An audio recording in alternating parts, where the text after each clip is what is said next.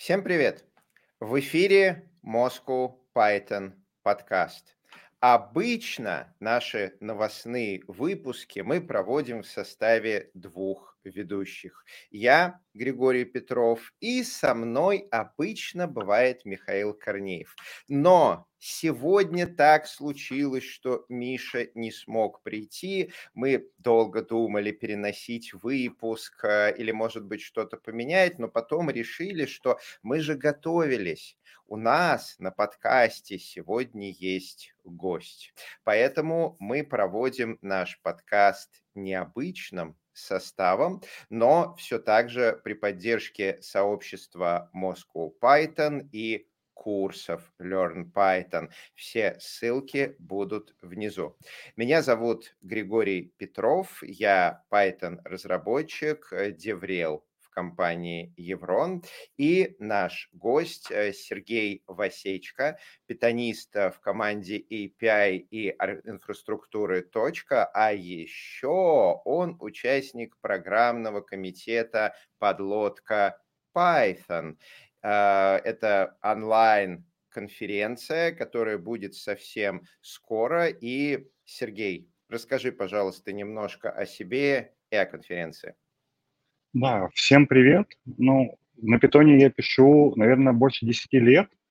В точке я отвечаю за направление открытой API, за экосистему и немножко в инфраструктуре там дописываю местами. То есть разные направления, разные задачи и тому подобное.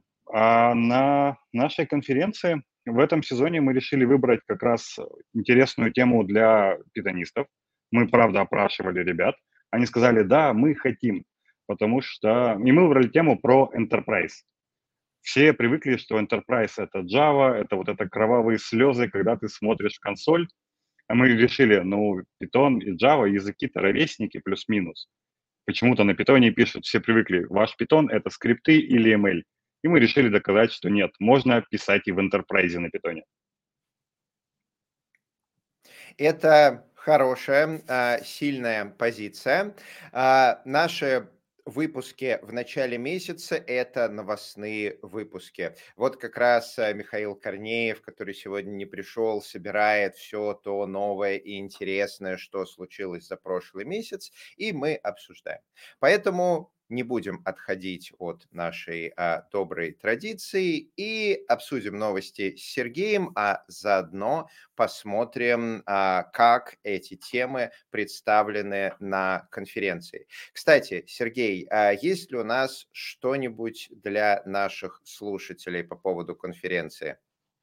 Ну, конечно, есть. Мы же не просто так здесь собрались. Во-первых, это можно узнать, что она есть, какие интересные доклады там будут. И плюсом можно получить промокод, который где-то будет внизу и в описании обязательно. Этот промокод дает скидку при покупке билета, а конфа уже в понедельник. Огнище. Э, скидки не обязательные, но приятные. Штуки, э, которые чуть-чуть э, эксплойтят систему оценки нашего мозга и делают обмен одной ценности на другой чуть более а, приятный. Мы начинаем ощущать, что вот мы добились не по общей цене, вот специально для меня. Давай перейдем к новостям. А, за прошлый месяц дофигища всего а, случилось, и мы начнем вот с такого релиза, который может попробовать любой питанист. Это зарелизилась первая мажорная версия Django Ninja. А, Django Ninja – это несколько нишевый проект, а, попытка сделать а, альтернативу Django REST Framework, которая бы работала как Fast API. То есть там такие же декораторы, также используется PyDentic и также используется Async. Но понятное дело, что в отличие от FastAPI и DRF, э, Django Ninja пока не такая популярная. Вот скажи, Сергей, ты о ней много слышал? А, учитывая, что я сильно... Ну, у меня из моих проектов на Django был один или два проектов уже за 30 перевалило, поэтому процент использования очень низкий. А, соответственно, если это брать нишевый продукт, то я думаю, что я его не видел вообще никогда. Эх, не делаешь ты новостные сайты. А вот те, кто делают или просто а, много всякой бизнес-логики, которую хочется разложить по готовым а, дженговским а, полочкам, а, те из нас, конечно, я очень рекомендую а, посмотреть а, Django Ninja, потому что, возможно, это неплохой способ не городить отдельный сервис а, Fast API, а получить а, удобный, лаконичный, асинхронный, со вторым пайдентиком, очень-очень а, быстрый API к своему контентному сайту.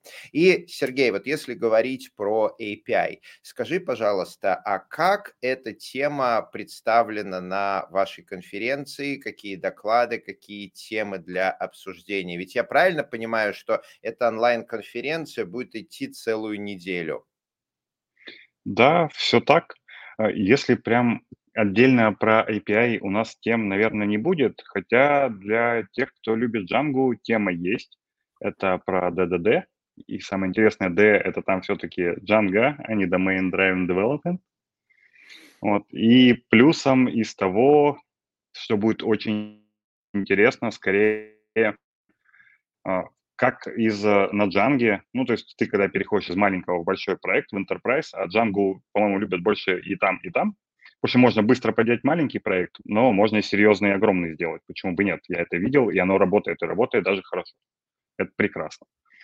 Вот. И тем, кто как раз хочет попробовать Django в Enterprise, мне кажется, будет интересно послушать про про то, как надо изменить свой стиль мышления и некоторые подходы в написании кода. Это будет прям круглый стол, где мы пообсуждаем, а что меняется, когда ты от маленького к большому проекту идешь. О да, а, Enterprise, он же во многом а, показателен не тем, что там как-то кода больше. В стартапах могут быть миллионы строк кода, в проектах они могут не считать себя Enterprise. Вот а, на мой профессиональный взгляд, главный признак Enterprise – это когда у тебя очень, очень, очень много людей. И вот как раз менеджмент э, такого количества людей, управление процессами, оно дает свою специфику.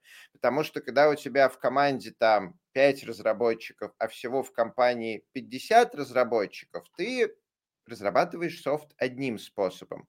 А когда у тебя в твоей команде все так же 5 разработчиков, но в компании у тебя их 5 тысяч, то тут уже нужно всякие разные процессы, чтобы у компании не получился абсолютно неконтролируемый зоопарк. Сергей, вот если говорить о компании, в которой ты работаешь, точка, сколько человек в твоей компании, а сколько у вас вообще в, разраб... а, в твоей команде, а сколько у вас вообще в разработке?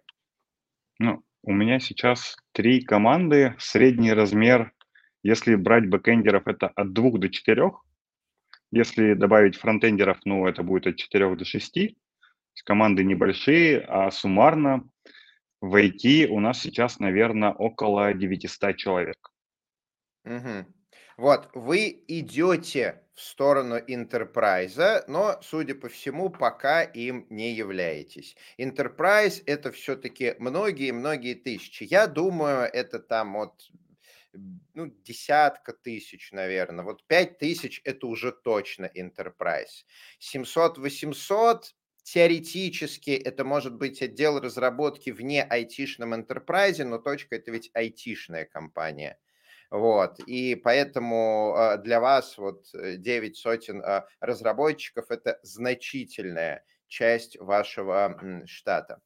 Да, э, но вы движетесь на пути к enterprise, так что через некоторое время все эти вызовы станут и вашими вызовами. Ну что ж, а мы переходим к следующей теме, э, что случилось в ноябре. А в ноябре вышел PEP 734, и это на самом деле один из фундаментальных пепов. Вот как э, в пятом э, TreePython добавили там async, э, аннотации типов, а, вот также, на мой взгляд, в 3.13 Python, а это PEP, который целится в 3.13 а, Python, планируют в стандартную библиотеку вынести sub-interpreters, или как их можно назвать а, по-русски, sub-интерпретаторы наверное, под интерпретатором их будет называть неверно, да, саб-интерпретаторы. А, немного для наших слушателей, а, которые при слове э, саб-интерпретаторы не понимают, о чем это.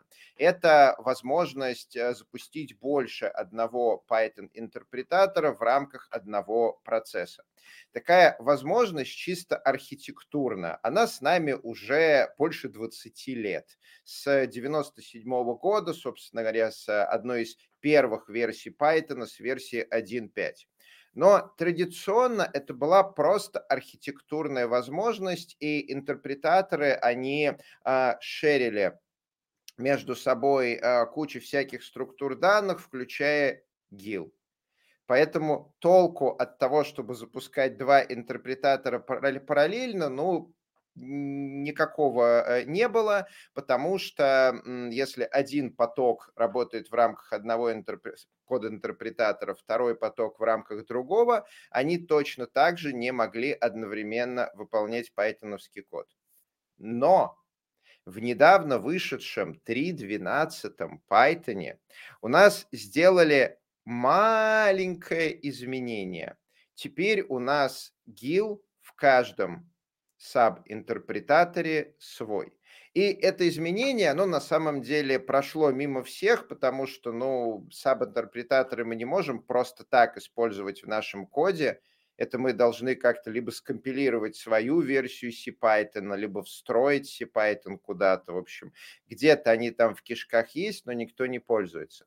Так вот, в 3.13 планируют саб-интерпретаторы вынести в API. Теперь в каждом таком саб-интерпретаторе свой собственный гил, и мы наконец-то можем взять наш 32-ядерный сервер, запустить один Python, который разложит там по нескольким десяткам гигабайт какой-нибудь э, данные, запустить 32 саб-интерпрет саб-интерпретатора по количеству ядер, у них у каждого будет свой гил, они будут работать независимо друг от друга и масштабироваться а, практически без э, нагрузки на память. Выглядит как очень-очень интересная история, согласись. Ну, это интересно тем, что тебе не надо использовать какие-то сторонние для этого инструменты. Ну, то есть сейчас же тоже можно взять какой-нибудь супервизор и сказать, подними мне 32 реплики моего приложения. Но они все будут одинаковые, будут делать одно и то же. Если у тебя один, поток запросов одинаковый, тебе помогает. А если у тебя один тяжелый запрос, ты его хочешь красиво распараллелить и это все нагрузить на разные ядра, ну, ты страдаешь. Честно, сейчас страдаешь. Да, ну, у возможно, каждой реплики вот... будет своя память. И вот как раз инициатива саб-интерпретаторов и инициатива NoGill – это две немножко конкурирующие инициативы, которые, на мой профессиональный взгляд, они откуда пошли? От machine learning и от data engineering. То есть э, приходят э, ML-инженеры и говорят, так, вот у нас тут модель, это десятки гигабайт, и мы хотим эту модель, вот что-то с ней э, делать, там, препроцессинг, обучение, еще что-то. И мы хотим, чтобы она вся была в памяти. И очевидно, что если мы запустим несколько процессов Python, у каждого из них будет э, своя память. Мы, конечно, сможем использовать shared memory, но синхронизация по shared memory очень-очень тормозная. И поэтому в реальности мы не могли до наступающего вот 3.13, э, возможно, Python, а, масштабироваться по ядрам и параллельно в 30-60 потоков числа дробить что-то, что у нас огромное лежит в памяти. Вот теоретически, теоретически, sub-interpreters, они про это. Практически там есть небольшая засада. А эти саб-интерпретаторы, они друг от друга изолированы. И мы не можем просто так загрузить какую-то модель в память, как, например, я не знаю, список чисел. И вот начать в 30 и 6 или 60 потоках э, менять случайные элементы этого списка. Нет. Как э, вот э, планируют организовать э, sub-interpreters – а, каждый sub-interpreter, у него будет свои собственные данные, и когда мы захотим что-то совместно использовать, мы можем это только передавать. Там для этого даже специальный примитив сделали очередь. Так что, с одной стороны, оно вроде как про совместный доступ э, к данным, числодробление, вот это вот все. А с другой стороны, непонятно как. Но там есть варианты на самом деле. Мы можем запустить один поток, который загрузит эти данные. Далее он собирает кусочки, через очередь раздает их 60 потокам, те числа дробят, обратно также через очередь отсылают результаты, и первый это все собирает. Вот, но это будет мало отличаться от той же микросервисной архитектуре.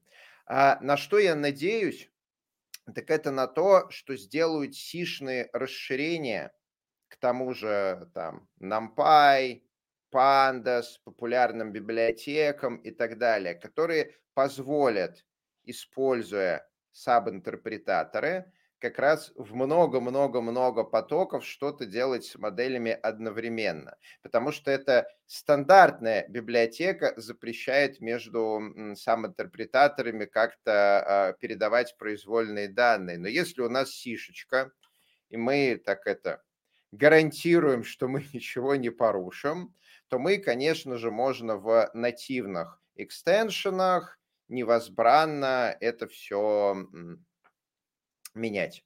Вот, так что это такой первый большой шаг, а, во многом экспериментальный. Вот я читал PEP, и там прям написано, что, знаете, никто из core-разработчиков не представляет себе, для чего будут использоваться субинтерпретаторы, поэтому мы вот их вытаскиваем наружу, а дальше вы уже сами э, расскажете, как вы их э, будете использовать. И такие истории уже были.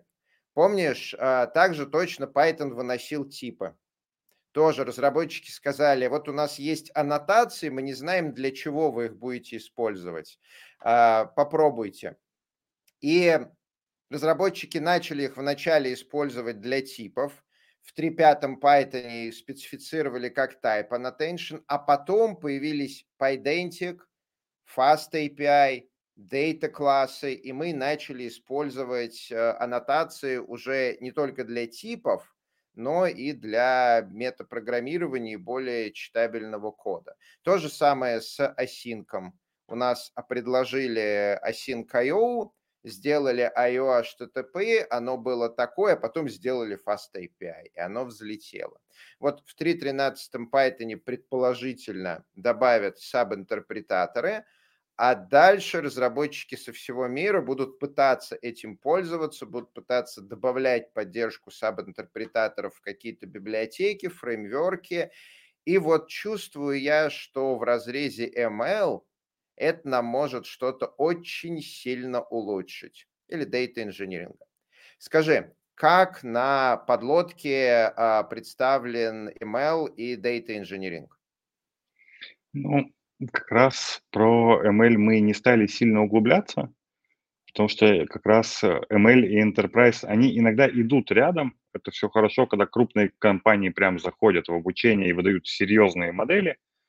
А, но когда ты только туда идешь, а, мы больше смотрим на проблемы, с которыми ты столкнешься, когда у тебя команда растет, когда у тебя проект усложняется. Поэтому там больше про обвязку вокруг, а по поводу саб-интерпретаторов, я думаю, что через годик мы можем увидеть, что Python резко залез в научные исследования. Ну, потому что это там, где нужна математика очень сильно.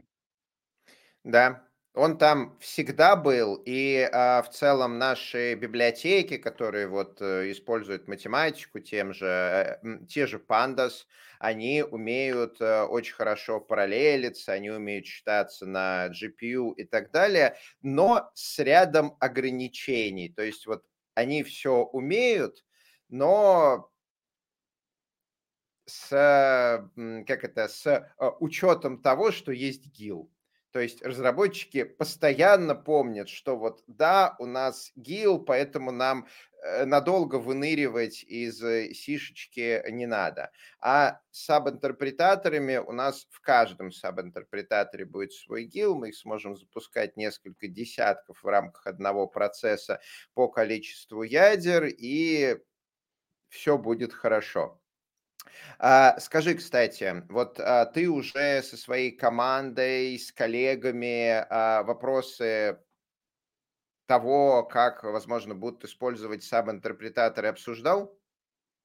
Ну, мы еще с этим не сталкивались, потому что у меня в основном команда бизнесовая. Как ни странно, в бизнес-логике у тебя очень редко используется мега сложная математика, которую надо параллелить очень сильно. Но у нас есть огромная команда, которая занимается прямо ML. И я уверен, что если к ребятам прийти, они там уже со всех сторон потрогали эту идею и, возможно, даже что-нибудь придумали. Но я к ним еще, честно, не дошел. Угу. Вот одна из таких а, интересных тем на после подкаста. А, ну что ж, Следующая а, тема – это, мы уже несколько раз говорили про а, NumPy, Pandas, про эту вот всю ML и Data Engineering историю. И буквально совсем недавно а, в Твиттере а, NVIDIA показала их а, нативное расширение к Pandas, cudf.pandas, которое позволяет а, ускорить операции от 10 раз до, на секундочку, в 100 раз. То есть сделать вычисления на два порядка быстрее, запуская их, понятное дело, на NVIDIA а, GPU. А пока это доступно только early адоптерам, но NVIDIA говорит, что вот э, скоро-скоро можно будет прям в Юпитер ноутбуке, загружать этот э, extension, и вот конкретно на твоем ноутбучике с NVIDIA э, GPU вычисления будут в 100 раз быстрее. Это вот та математика, это тот э, data engineering. И я думаю, разработчики резко захотят быстрые ноутбуки. А, кстати, вот мне любопытно, вот это все сейчас продвигает NVIDIA. И оно хорошо работает на nvidia видеокарточках. Вот рядом у меня лежит э, игровой ноутбук, на котором я катаю в Path of Exile. И, конечно же, там nvidia видеокарточка. Но мой основной рабочий ноутбук, э, MacBook, там тоже очень мощная видеокарточка, но она не nvidia она Apple. -овская. И вот такие расширения NumPy, которые позволяют э, э, заюзать э, видеокарточку. А скажи, насколько, по твоему мнению, оно сейчас вообще свободно от э, влияния а, NVIDIA, и есть ли жизнь таких акселераций вне NVIDIA видеокарточках? Или вот AMD, Apple Intel, там все неторопливо. Ну, это же классика. Кто-то первый придумал, сделал, всем понравилось, а остальные обязательно подтянутся. То есть, если честно, я даже проводил эксперимент. Я свой Mac заставлял вычислять на видеокарте. Я хэши пароли считал. Это страшно сложно через боль, я смог это заставить сделать, но никому не рекомендую повторять. Это очень хороший шанс угробить себе систему, потому что ты очень-очень глубоко в кишки залазишь. Вот. А да. то, что оно, подожди, а то, что оно ускорит там в 100 раз на ноутбуке, где стоит NVIDIA карта, это ну, реальность. ГПУ, правда, работает намного быстрее в математике. И это очень-очень круто, но это будет ставить ML-инженеров и дейта-инженеров перед выбором. Вот э, брать э, виндовый ноутбучик с интеловской карточкой или брать MacBook. Или, возможно, они будут к себе к MacBook по Thunderbolt подключать вот эти вот э, э, внешние э, GPU, но тут вопрос, насколько такая система работает с внешним GPU. Кстати, отдельный э, вопрос, который стоит бы провентилировать. А, я ведь тебя еще не спрашивал, что на конференции будет про ML и Data Engineering. Сейчас Или уже спрашивал? Спрашивал. Уже спрашивал, да. Да, да, и ты уже а, сказал, что enterprise разработка это не совсем про а, email, но тем не менее что-то обсуждать а, будете.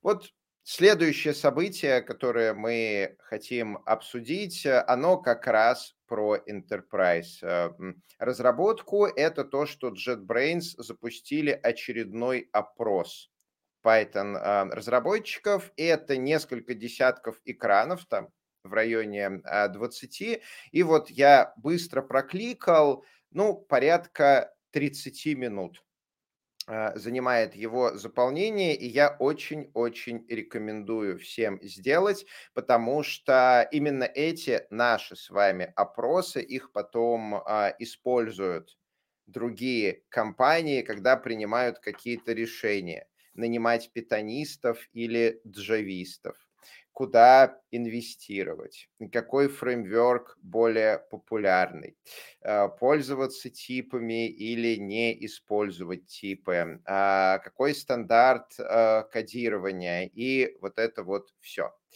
Давай вернемся к конференции.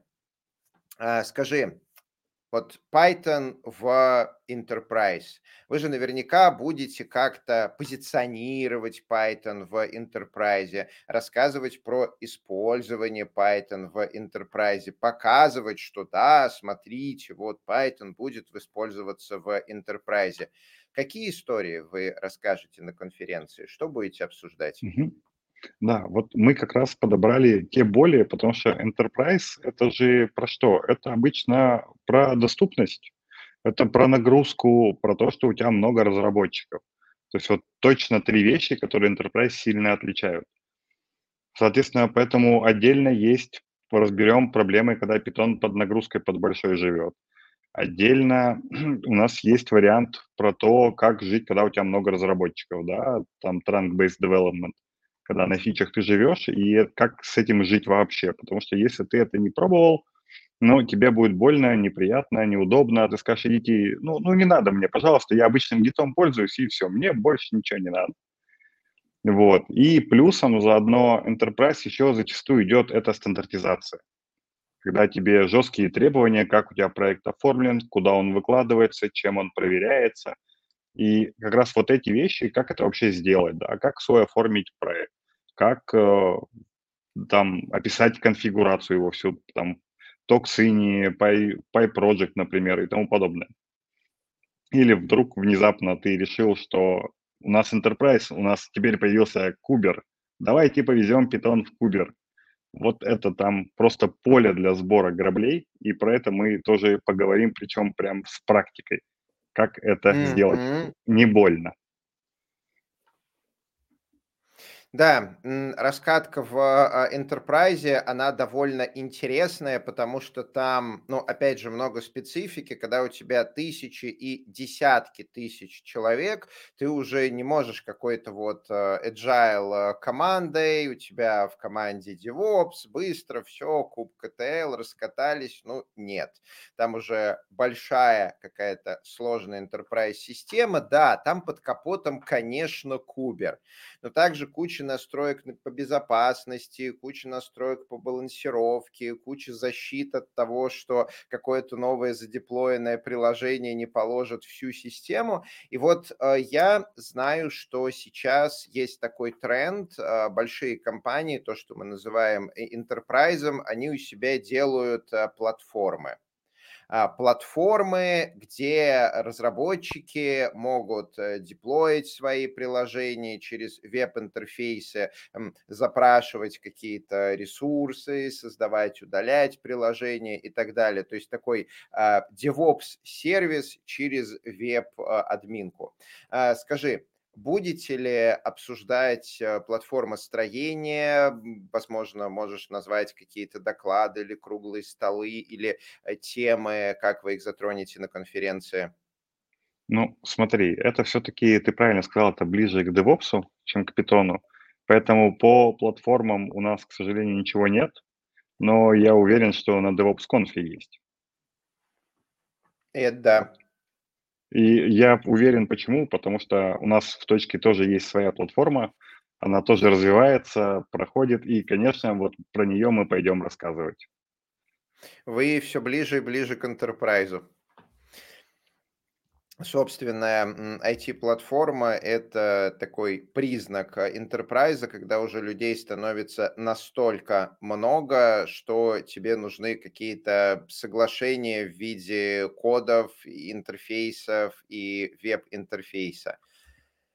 Ох, а, наша следующая тема тоже близка а, enterprise а, разработке. А, PyPI, в смысле, PyPI.org, вот это вот наше хранилище а, пайтоновских пакетов, оно прошло первый аудит безопасности.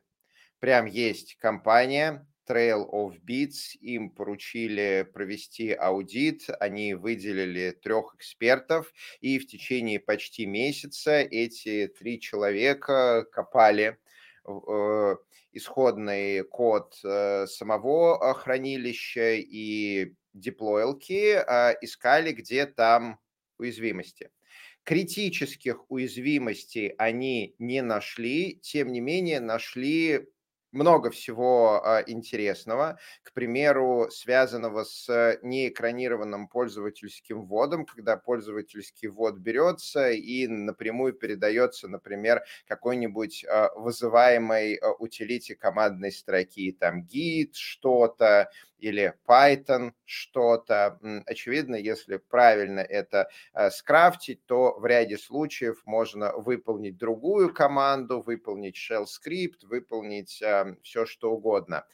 А, это не стало серьезной уязвимостью, потому что вот в текущей реализации весь этот неэкранированный ввод, он используется в командах, которые уже подразумевают, что у человека туда админский доступ. То есть только вот э, админ может это ввести и использовать. То есть это не является уязвимостью персе, но код от этого чище не становится, и любой неосторожный копипаст или расширение функциональности или что-нибудь еще в будущем может привести к катастрофе. Но вот разработчики по API написали, что они уже все поправили. А, крутого здесь то, что результат вот этого аудита, он публичный. То есть прям огромная PDF от Trail of Beats, в которой они подробнейше расписывают, что и как они проверяли вот за эти 10 э, человека недель.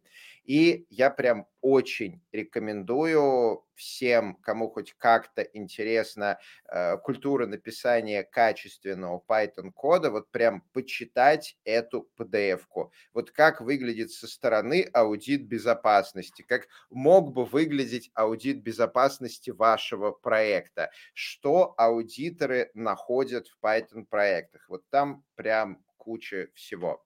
Enterprise – это во многом создание безопасного кода, когда у тебя такое огромное количество людей работает, ты вынужден на уровне процессов э, защищаться от их э, косяков, потому что мы уже не можем, как в маленькой agile команде, исправлять косяки быстро.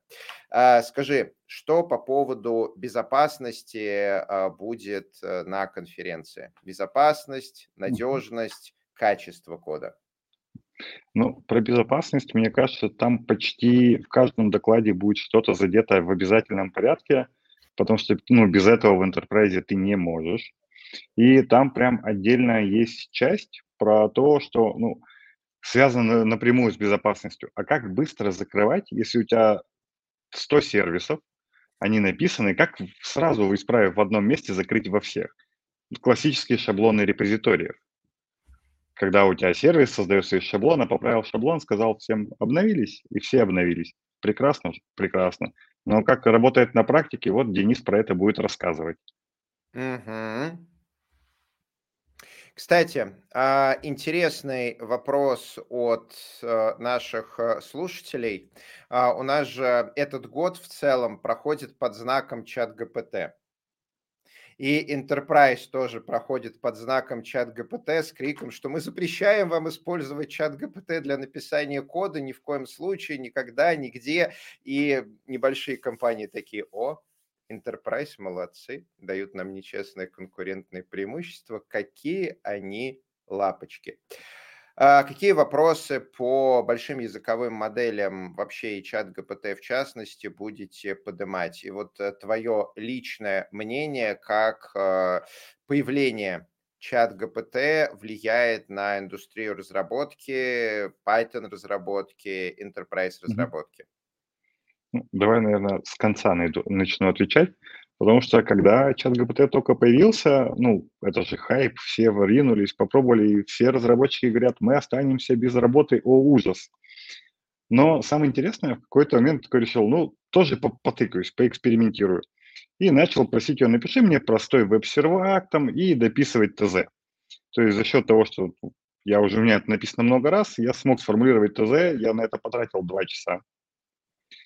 И код лучше, чем написал бы middle, я не смог от нее добиться. Причем местами там были прям жуткие ошибки. И я общался потом с другими ребятами. Говорю, ребят, а как вам? Они говорят, слушай, оно помогает в начале немножко, но есть большая проблема. Если ты в этом не разбираешься, а слепо веришь, то ты соберешь ошибки, потому что иногда ответ содержит неправду или не совсем правду. И говорит, хорошо работает, когда ты в этом разбираешься. Ты можешь посмотреть чуть-чуть под другим углом, поспорить сам с собой. Но то, что это заберет работу разработчиков, ну, я что-то очень сильно сомневаюсь. Потому что грамотно составить ТЗ тоже надо уметь. Вот. А по поводу конференции про языковые модели, ну, это опять же туда же рядом с ML и со всем остальным, мы больше хотим именно поговорить про Python. Не про какие-то там отдельные его ответвления, а целиком как вот у тебя в Python в бизнес-разработке работает? Огонь.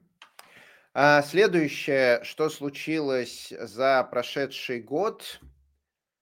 А, один товарищ а, заморочился, а, поскрейпил GitHub core разработчиков Python, где он есть, и посмотрел, а вот в своих личных проектах, не в проектах Python, где они core-разработчики, и не в форках других проектах, а вот в том коде, который они пишут сами. Насколько много они используют аннотации типов. И оказалось, что вот среди всех core-разработчиков Python 40% людей с недавними комитами используют э, типы. И это при том, что у большого количества core-разработчиков публичных GitHub профилей нету. То есть они, возможно, используют типы, но мы об этом не знаем.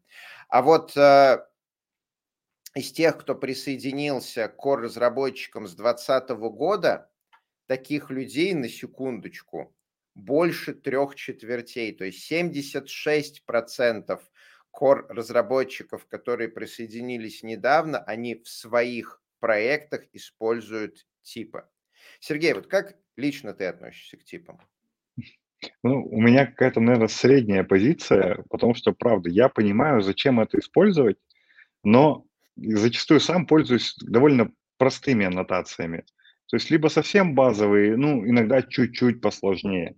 Но вот то, докуда это можно там докрутить, то, что сейчас дали, честно, мне кажется, это сильно усложняет именно чтение кода для меня и я это не использую. Поэтому я, наверное, понимаю core-разработчиков, они думают вот основами языка.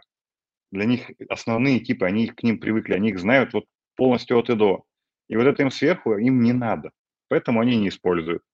А, скорее всего, те, кто недавно пришли в Python, еще из других языков, такие, о, прекрасно, типизация, статичные типы, все хорошо, я не ошибусь.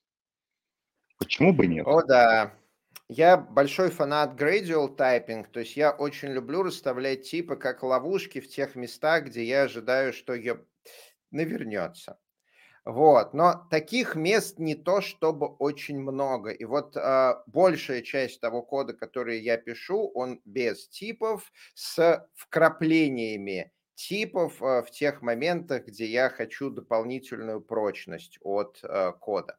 И, конечно же, я очень много видел, особенно в enterprise, когда вот типами и комментами покрывают код просто вот в три слоя. То есть читаешь там одна строчка бизнес-логики, к ней пять комментов, функция вся усыпана типами, вот, класс весь э, обложен типами, дженерик типами, кастомными альясами к типам, вот, и у тебя так одна строчка, которая что-то делает, и вокруг нее много-много-много-много-много десятков строчек а, обвязок. А, давай традиционно обсудим это в разрезе а, конференции. О чем будете говорить про типы? Про типы, ну, типы это скорее не только к enterprise, это разница, наверное, между средним и большим проектом. Вот. Uh-huh. Между другими языками еще точно так же зачастую. Потому что, правда, я верю, что те, кто привыкли писать на Java или на строго типизированных языках, они так привыкли, им так удобно. Вот, соответственно, мы это заденем точно на круглом столе, когда мы будем обсуждать разницу между маленьким, средним и большим проектом. Огонь. И да, и есть еще отдельный круглый стол, где вообще, в принципе, поговорим про enterprise, про то, а с чем его едят и зачем он там нам нужен. Вот, это как раз вот там будет путь про то, что не надо в Python тащить Java, хоть это и enterprise. О да, опытный программист на Паскале способен на любом языке писать, как на Паскале. А что еще случилось интересного за последний а, месяц? А, деприкейтится datetime UTC Now. Вот как несколько версий Python назад ввели такие naive и timezone AV data time и начинают потихонечку деприкейтить naive версии без э, тайм-зоны, э, нежно пиная разработчиков э, в сторону э, более осмысленного кода, который знает о том, что время это не просто время, а время в какой-то тайм-зоне. Да, я помню, несколько десятков лет назад был такой э, чек-лист Э, предубеждений разработчиков, что разработчик э, верит, что английский это единственный язык, разработчик верит, э, что время есть только то, которое в том месте, где он живет, эм, и вот много-много-много-много, что единственная кодировка это ASCII или там Latin 1, и вот там было несколько десятков таких вещей, которые еще потом были а, углублены, там 50 заблуждений про Unicode, 50 заблуждений про время и часовые пояса, 50 а, заблуждений про файловую систему, вот вещи, где разработчики совершают типовые ошибки, где на их компьютере работает одним способом, а на других компьютерах работает а, другими а, способами. С другой стороны, это усложнение. Смотри, вот ог, а, огромная боль была при переходе со второго Python на третий. Помнишь ее? Там много было боли при переходе. Одну вот не выделить. Же, да, ну вот смотри, там вот главный же месседж был в чем? А, в Python добавили понятие в ядро языка, добавили понятие текст, байты и кодировка текста в байтах. То есть до этого это было какое-то вот месиво, вот у нас были байтики, и одновременно эти же байтики были строчечками в какой-то абстрактной кодировке. И вот оно когда-то работало, когда-то не работало, когда-то рыбу заворачивало. В третьем Python сказали, так, все, все, все, вот у нас есть байтс, у нас есть str, и у нас есть encode, decode. И все разработчики такие, э, наш код перестал работать. вы что, верните как было, у нас ничего не работает. И мало того, что код пришлось переписывать, еще пришлось обучать разработчиков, а вот э, что такое строка с символом, и как с этим взаимодействуют всякие разные юникодные, вот эти вот э, э, комбинаторные символы и прочее, что такое байты, что такое байты на диске, что такое байты в сетке, как они трансформируются в текст с символами. И это заняло, ну сколько, больше 10 лет. Это была огромная боль, страдания, и, в общем, было тяжело. И вот теперь я вижу, что, конечно, в, мен... Э, в меньшем объеме, но пытаются то же самое опровернуть, вот, э, к примеру, с временем. А вот интересует твое мнение. А не приведут ли такие изменения к тому, что начинающим разработчикам станет очень-очень сложно писать код? То есть они вынуждены будут разбираться и в кодировках, и в часовых поясах, и еще в десятках вещей, которые раньше были упрощены, а теперь вот их выпячивают наружу, в опишечке, извольте явным образом указать, что у вас тут происходит. Ну, смотри, это же прям напрямую дзен питона. Явное лучше неявного. Потому что когда ты работаешь э, просто с датой, даже у тебя могут возникнуть проблемы. Потому что сегодня у меня и сегодня у клиента в другом часовом поясе это разная дата а ты на этом можешь какую-то финансовую логику построить и ошибиться. И, соответственно, тебе прям уменьшают это поле для ошибки. Ну и плюсом э, до этого ты точно так же, на самом деле, очень многие, кто работал, уже давно применяют часовые пояса, всегда их считают. И, соответственно, это будет намного проще, чем переход от байтов к строке, потому что, ну, ты уже работаешь. На самом деле, там до этого отдельные библиотеки, там PyTZ была, и ты прям привыкаешь, что надо оттуда UTC импортнуть, обязательно в DayTime отдать, чтобы все было у тебя хорошо. А здесь еще проще, этого не надо. Ну, оно сразу у тебя вот с тайм-зоной все хорошо. Почему нет? Да, тебе ее надо указать, но ты и раньше ее указывал, просто из другой библиотеки.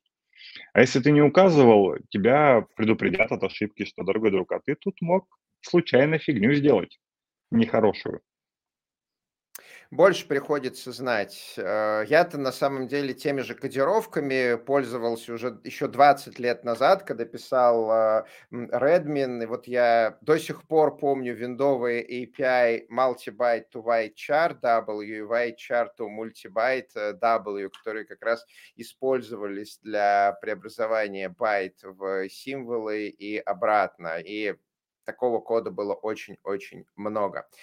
А, квалификация. А, завершающая тема нашего сегодняшнего выпуска. В прошлом месяце опубликовалась интересная статья 10 неприятных вещей в работе разработчиком. Э, часть из э, которых, я думаю, будет затронута на конференции.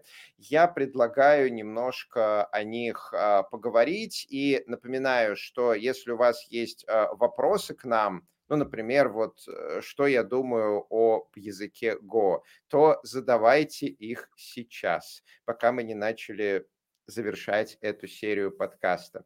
Ох, что я думаю о языке Go? Мне не нравится язык Go. Да, он очень быстрый, у него очень крутая concurrency, там очень крутой планировщик. Вот. Для написания бэкэндов э, каких-то, которые очень-очень быстро перекладывают JSON -чики, Go, он просто муа, очень хороший язык. Но вот, на мой взгляд, это повторение истории с Java, когда главная идея была, давайте сделаем какой-то очень простой язык, чтобы разработчики не могли себе выстрелить в ногу. И вот в результате современные проекты на Java, которые как раз будут э, рассматриваться на конференции, это смерть от сотен backtrace ов.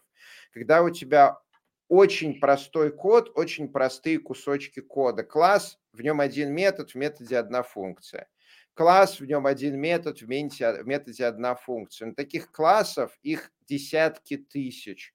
И у тебя вот э, любой бизнес-код, это сделали экземпляр класса, вызвали метод, сделали экземпляр класса, вызвали метод, сделали абстрактную фабрику, сделали абстрактную фабрику фабрик, наплодили себе еще больше классов, повызывали их методы. И в результате у тебя в каждом конкретном месте очень просто, но stack trace в несколько сотен элементов. И ты на него смотришь и не понимаешь, что происходит.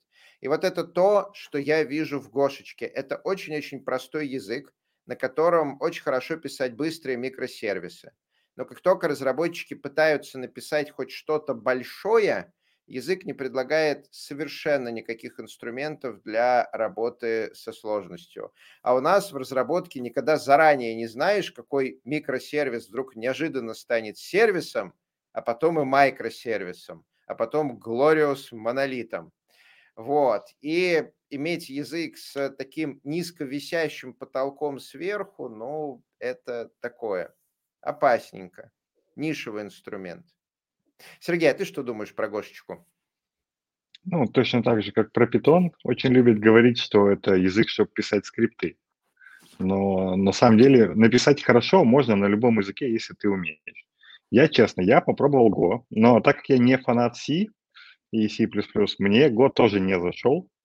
А по поводу того, что там не хватает инструментов, ну, в Python их тоже когда-то не было. В этом, я думаю, комьюнити гошников прекрасно разберется через какое-то время, и, возможно, через там 3-4 года там все это будет, чтобы и сложные фабрики писать. И вот этот кошмар, когда у тебя в одном файлике один класс, и таких файликов у тебя 10 тысяч. Я надеюсь, они туда не дойдут никогда.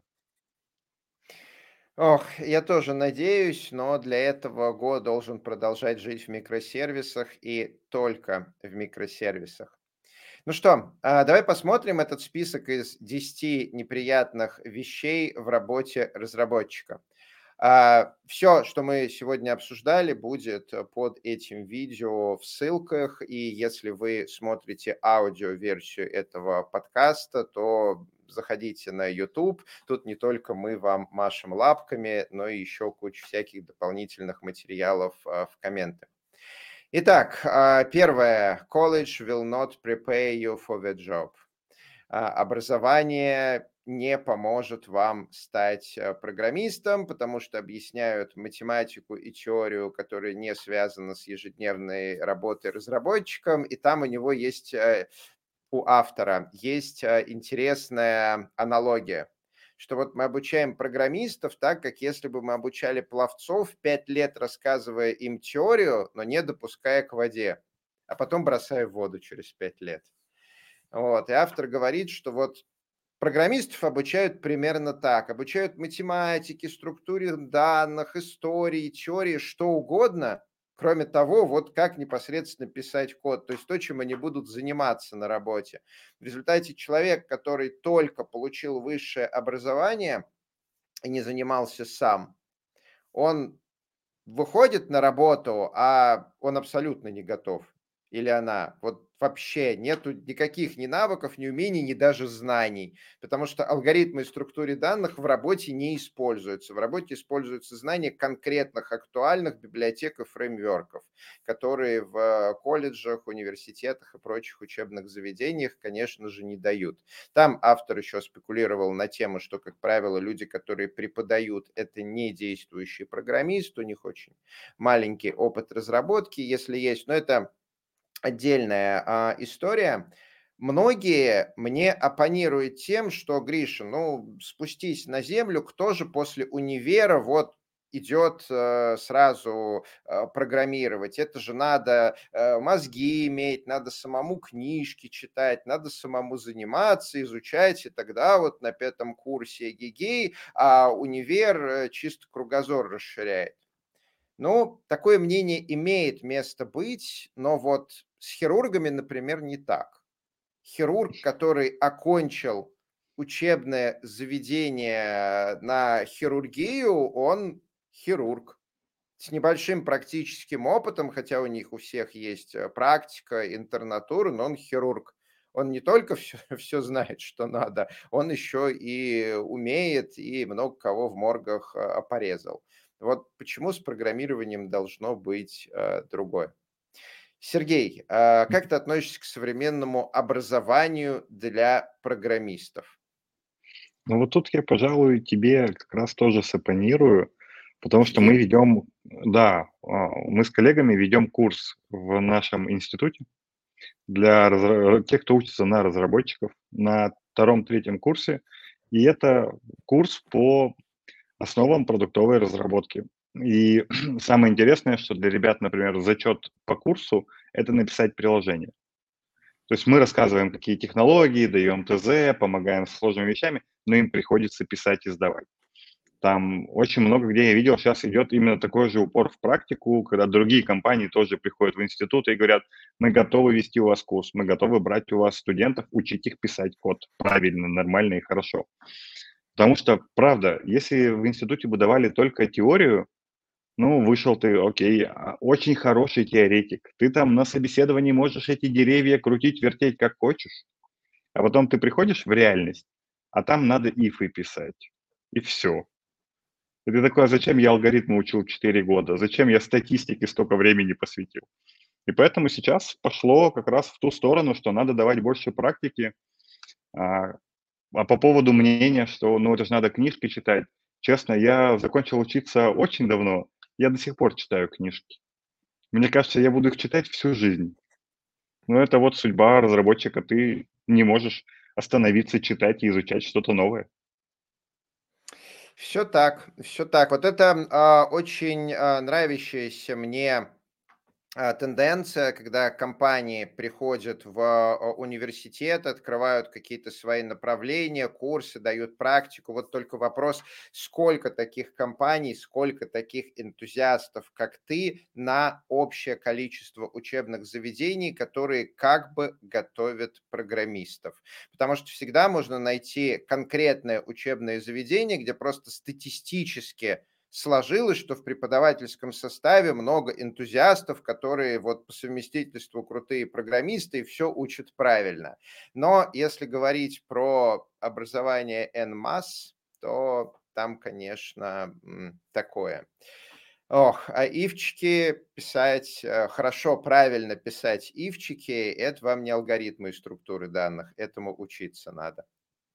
Еще нас спрашивают, вот какая альтернатива может быть Go, если микросервис на Python медленный потребляет много памяти, вот что делать? Ну, там есть варианты. Во-первых, Go, оно, он, оно, язык, хорошо приспособлен для того, чтобы точечно ускорять по месту.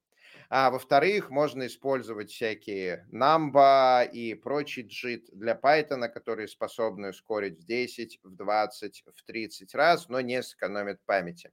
А, можно использовать Cython. Не CPython, а Cython. Это как сишечка, только в синтаксисе а, Python. На нем можно написать как раз небольшую часть для числодробления, она будет быстрая, она будет потреблять мало памяти, ну, вот, но это будет практически как а, сишечка. Вариантов довольно-таки много. Переписывание – это один из вариантов. Нативные экстеншены, диалекты Python, JIT, там вот прям широкий набор а, инструментов.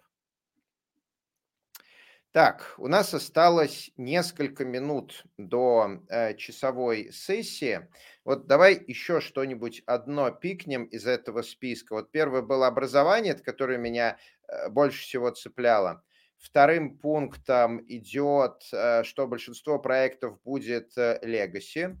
Третьим пунктом, что никого не интересует, насколько хороший код ты пишешь. Это подразумевается за это не будут хвалить, хвалить будут за фичи. То есть э, качество кода, оно не оценивается коллегами как э, что-то а, хорошее. А в индустрии, по мнению автора, много некомпетентных людей, с ними придется работать, часто они будут блокать твою работу, а, будут огромное количество митинги, зум-колов просто на много-много часов. Э, постоянно будут спрашивать оценки и сроки, сроки и оценки, сколько времени займет э, изготовление этой интеграции с чат ГПТ. Но чат ГПТ появился год назад. Никто никогда не решал эту задачу с чат ГПТ. Да, мы все понимаем, сколько в часах. Оцени, пожалуйста. И разбей на подзадачи. А, баги, неопределенность, о работе будем думать даже в душе. И не технические скиллы, возможность э, красиво, внятно что-то рассказывать, возможность договариваться с коллегами а, будут оказывать больший эффект на работу, чем непосредственно хард-скиллы, умение писать код. И вот я, кстати, думаю, что последнему пункту во многом, а, а, во многом будет рассматриваться последний пункт на конференции, то есть как организовывать Python-разработчиков в Enterprise. Будете об этом говорить? Ну, это скорее управление людьми, чем Python, но оно все равно будет по-любому задето. Ну, то есть, как ты не бейся, ты в enterprise не пишешь код в вакууме, ты его пишешь, общаясь с другими людьми, взаимодействуя со всеми остальными. То есть умение договариваться есть. То есть э, даже если мы посмотрим, например, автоматизацию там инфраструктуры какой-нибудь, uh-huh. да, у нас прям есть отдельный доклад, что ну, можно же питоном помогать себе все разворачивать и тому подобное. Тебе все равно надо будет общаться с людьми. Ты не можешь сидеть там в своем маленьком мирочке, что-то писать, и оно будет работать в огромном интерпрайзе. Может, будет, а может, нет. Э, вот. Сергей, и... угу. Давай в завершении нашего а, подкаста вот откровенно порекламируй Python под, подлодку нашим слушателям. Вот как бы ты сформулировал ценность конференции, зачем на нее идти, какую пользу она приносит питонистам? Ну, смотри, чем полезна прям конференция, да, можно самому собирать грабли, можно самому проживать опыт, да, и ты на это потратишь там полгода, предположим. Можно послушать доклады, пос, послушать чужой опыт, и из этих полугода выкинуть месяц-два уже точно. То есть ты к этому же месту придешь не за полгода, а за четыре месяца. А если там еще интересные какие-нибудь идеи потянул, то это может до двух месяцев сократиться внезапно ты себе сэкономил время за счет того, что ну, ты просто послушал, как это делают люди. Ты попробовал чужой опыт, тебе не надо это собирать. А может быть, ты даже и не знал, что на питоне можно в enterprise писать, и это не так страшно, как оно выглядит. На самом деле, что ты, ты такой вышел с института, думаешь, куда мне пойти? Вот у меня есть выбор. Либо я пойду в какую-нибудь веб-студию небольшую, либо вот вроде бы можно куда-то там, в огромную, куда там в контур, там, в Microsoft податься. И ты такой, а куда пойти? И страшно же в большую пойти компанию. Вот почему это должно быть не страшно? Это все будет там. Как раз это чужой опыт. Почему не страшно? Потому что Enterprise это не страшно, правда. Там есть ограничения, есть профдеформации после него свои. Когда ты о задаче думаешь, даже в душе, да, есть такое. Ну что ж, а, на этой радостной ноте, что Enterprise это не страшно, давайте завершать а, подкаст. Сегодня у нас в гостях был Сергей Васичко, питанист в команде API и инфраструктуры точки, и один из организаторов Python, конференции «Подлодка». «Подлодка» — это семейство конференций, и вот э, там есть Python-конференция. Также с вами был ваш э, бессменный ведущий Григорий Петров, Python-разработчик и Деврел в компании Еврон. Наш подкаст проходит э, при поддержке сообщества Moscow Python и наших курсов Learn Python. Все ссылочки в комментах. Кстати, мне подсказывают, что комменты доступны не только на YouTube, но и в аудио выпусках, а, подкастах. Спасибо. Приходите к нам снова. Здесь говорят про Python.